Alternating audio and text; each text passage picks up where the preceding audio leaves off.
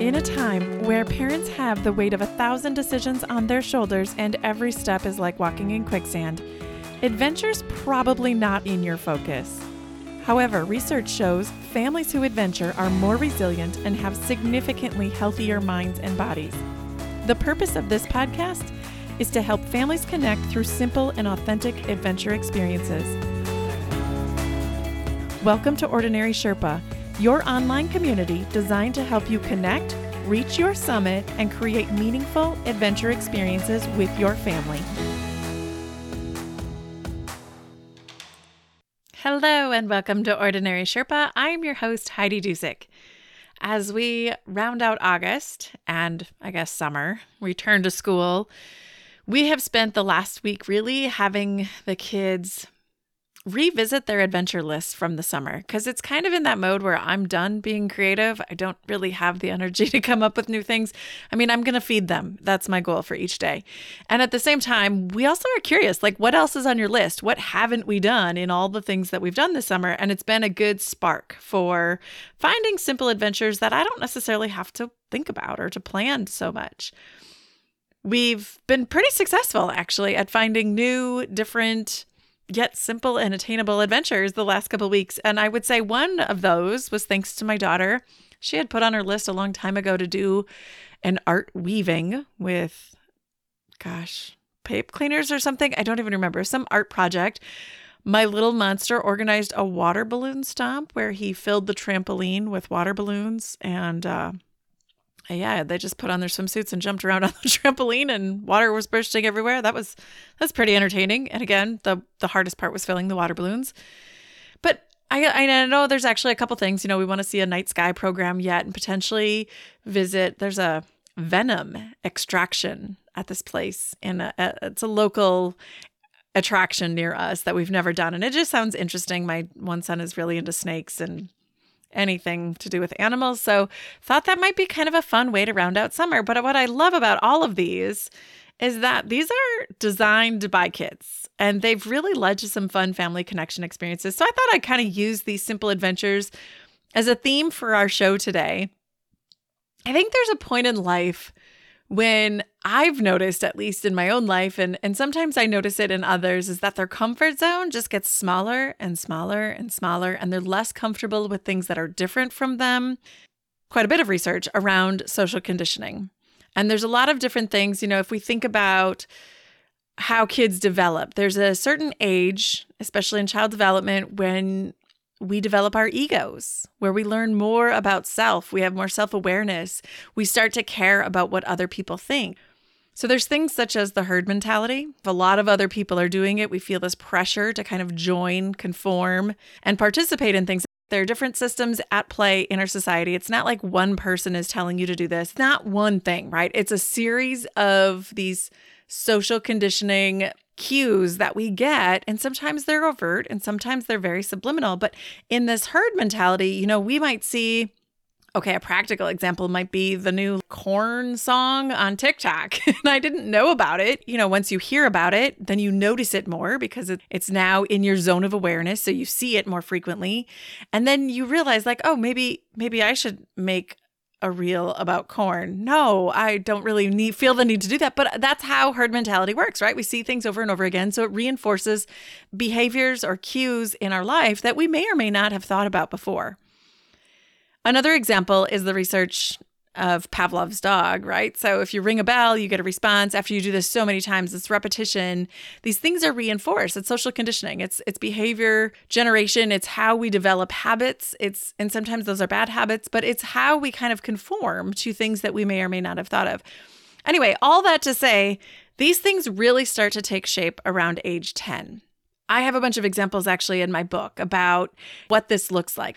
For example, I was a middle school teacher. We would talk starting in sixth grade, and that's about when, you know, fifth, sixth grade is about the age of 10, about like the educational pathways and the tracks kids needed to be on in sixth and seventh and eighth grade so that they could be groomed essentially for their careers. Now looking back, I'm like, that is insane. Or Sports is another good example. You know, you really have to specialize, and there's travel ball and all these things starting younger and younger. There's this kind of conditioning that if you want to be this in high school, you need to do these things earlier.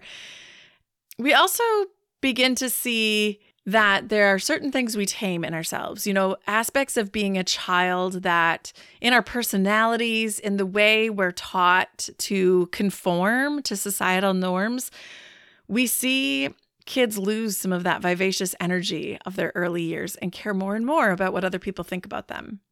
I think one of the most magical things about being around young kids, my grandma always said, I love being around kids because it helps me feel young again. It helps me feel in touch with what really matters in the world. And I find that really to be a good grounding practice. Like, what are kids curious about? There's this sense of wonder. There's a sense like they can do anything they can be anything, they can have anything. Like there's no concept of what is appropriate. They might have some social constructs to say, you know, understanding how to share or how to use manners or things of that nature. But again, those were all modeled for them. These aren't necessarily natural instincts. And if you think about, you know, if you were to personally think about what was your life like when you were seven, it's usually around second grade. Okay. So maybe anytime before 10, try to think about your own personal life. If you want to pause this, just like seriously sit down and write some things down. What do you remember about being seven? What did you admire about that person? What kinds of experiences do you remember that brought the most joy to your life? Do you have some fun family memories or anything unique, maybe a project or an experience or a friendship And do you remember when you started to care about what people thought about you? I, I kind of have a couple of moments about it was usually around like what I was dressed like or how my hair looked or things I became more self conscious about, wearing glasses or having braces. Some of those are maybe more trivial, but at the same time, I remember that moment of like caring what other people thought. I want to now like fast forward. Think about your life today. What's a normal life like for you? How much of your life today exudes the same joy, excitement, and wonder that your seven year old self did? I think there's a piece in this conditioning that we start to lose, and it has to do with stability and safety. And it's easy to mask a lot of things in life and a lot of opportunities under those umbrellas. And so I just, I want you to think about, you know, I'm just going to bring you back now to age seven. My youngest just turned seven in August. And he and I were communicating. Uh, my brother and his wife were talking about, you know, could we do a special day with him? What might that look like? And we were brainstorming back and forth. And I was talking with my son, you know, what would he like to do? And no lie, this was his list. I want to go fishing. I'm going to go swim in their pool. I want to get ice cream and I want to sleep over for three days. Because three days is a really long time when you're seven. Any kind of sleepover is a really long time when you're seven it was kind of funny because at the same time, so that was his, you know, my seven year old's birthday. And at the same time, earlier this year, my daughter turned 10. And I didn't really like put a lot of thought into it, but a few days I was like, you know, we should do a friend's birthday party. We haven't done one in the last couple of years. Let's just kind of put something together. We text a couple of friends and quick pulled some craft project out you know, just random stuff I had in my craft room. The girls had a pillow fight kind of randomly, unplanned. They watched Harry Potter. I ordered Little Caesars pizza for $10. And as we're sitting around, like just communicating, and I'm listening to them laugh and just be these fun, vivacious little girls, I heard one of them say, like, this is the best birthday party I've ever been to. And I'm and, and I'm kind of chuckling on the inside because I'm also remembering a time when I was scouring Pinterest, when I was stressing over what the birthday party theme was going to be, and feeling this pressure to decorate my child's own cake and have invitations and some elaborate gift, like a big gift, you know, that they would remember their birthday by, and likely spend a ton of money doing some activity or taking their friends to this place. And it's just so funny because in my head, that's what a successful birthday party meant. It meant doing all these things and checking all these boxes. And I realized that was something that was conditioned, that I was connecting those expectations to being a cool mom or a way to make your child feel special for their birthday. And by the way, P.S., if you like any of those things, that's fine. If that brings you joy, I'm not suggesting to stop it. I just want you to be really clear around what are the metrics for joy in your life? And are they yours or are they someone else's definition of what they th- you think joy should look like or success might look like? My version of joy and birthday success was hearing four girls laugh so hard that I couldn't help but not laugh with them or smile. You know, there's just this listening to girls giggle and laugh. It really made my heart smile. And I think that was my version of you know, birthday party success, I guess.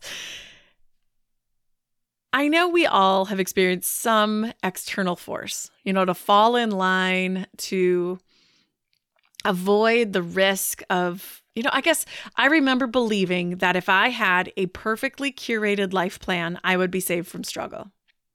And I can kind of tell you, I, I created that plan. I followed the plan, and the plan lied it didn't save me from struggle or hardship, but rather my willingness to experience those struggles was diminished. And yet, that in that little struggle moment, you know, those struggle muscles are really good for a reason. They help you grow.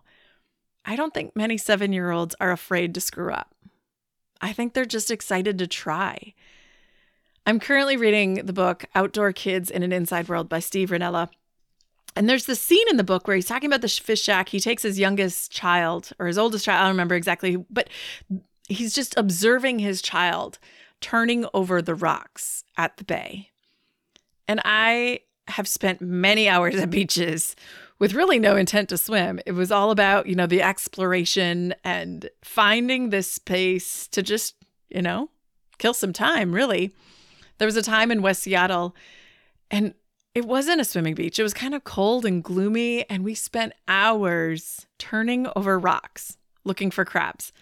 Each rock was an entirely new door of possibility. Some rocks were slimy, some had interesting textures, some had looked like they'd gone through this rock tumbler because they were in the water so long and smooth. Some had crabs under them, some didn't. You know, it was all this new, exciting thing. And I also remember as a child, the first time I ever went to California, I was in fourth grade, so roughly 10 years old. And we had spent hours on the coves of La Jolla, just again exploring the sea urchins and the tide pools and the waves that would come up and the tide that would come in and out and how it much it changed. It was just, it's really fascinating. And I think when we're kids, we don't even notice that that's not normal or we we don't realize that people are just kind of rushing by living life taking all these little things for granted in episode 87 how to quit a job you love i share you know that our family has given notice and we're embarking on a family gap year in 2023 and to many that's a door that we don't often even realize is an option. Yeah we have a plan but i don't think it's the plan that got us here. I think it was being willing to imagine our life as a seven year old, to listen to our kids when they shared little fun facts or dreams or simple adventures that would be meaningful. As we've tested some of these simple things over and over, we've realized that we could make it work. And I'm convinced that what got us here has been that foundational practice of simple family adventures. It's less about how much money we have or the careers that we have or our savings rate or how well we hack travel. It has more to do with these little things that our kids want to experience and how we can build connections and find creative ways to make that happen. Turning over each rock with that sense of wonder. So I'm going to challenge you this week. I want you to really think about what were you like as a 7-year-old? And who is that 7-year-old today? Is it someone that still exists? Do you have any desire to go back to being a seven year old? Do you have a seven year old in your life that you can look at and just think about empathetically? Like, what are they feeling today? What are they worried about? What are the things that really interest them, that ignite them, that excite them? And I think it could be a good lesson.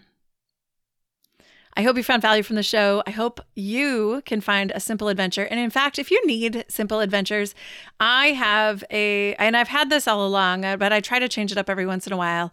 It's like 20 it's 50 some cards i think of simple family adventures that you can do so if you go to ordinarysherpa.com backslash free you can download a list like i said about 50 different simple family adventures to get you started I can't wait to hear about what are the things that you do as a seven year old, and we'll look forward to connecting again next week. If you found value from today's show, here are three easy ways you can support us. Subscribe to Ordinary Sherpa Podcast on the platform you're listening to. It lets the providers know that you're getting value from the show and want to be around when we release additional content. If you feel compelled, leave us a review. Two, find your friends, family, and others you think would enjoy this show and share this episode. Three, and most importantly, join the community of families interested in creating authentic experiences through simple adventures by going to ordinarysherpa.com backslash community. We want to hear from you and create content that would benefit your family. Thanks for joining us on this journey as we help families connect through adventure.